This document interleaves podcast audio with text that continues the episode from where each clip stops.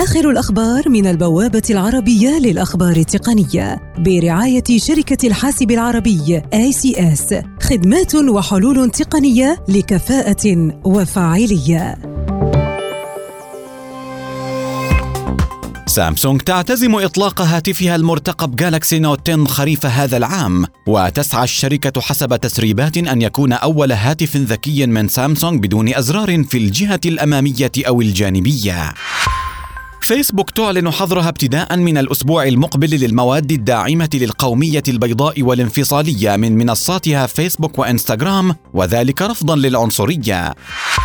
تويتر تحذر مستخدميها من خدعة تغير تاريخ الميلاد التي تظهر نظام ألوان بديل في التطبيق حيث تؤدي هذه العملية لتسجيل الخروج للمستخدم الواقع ضحية عملية احتيال كون المنصة تمنع أي شخص يقل عن 13 عاما من استخدام الموقع. أبل تعتذر من مالكي حواسيبها المحمولة MacBook الذين يعانون من الموثوقية والفشل في الجيل الثالث من لوحة مفاتيح الفراشة وذلك منذ قرار أبل إعادة اختراع لوحات مفاتيح أرق.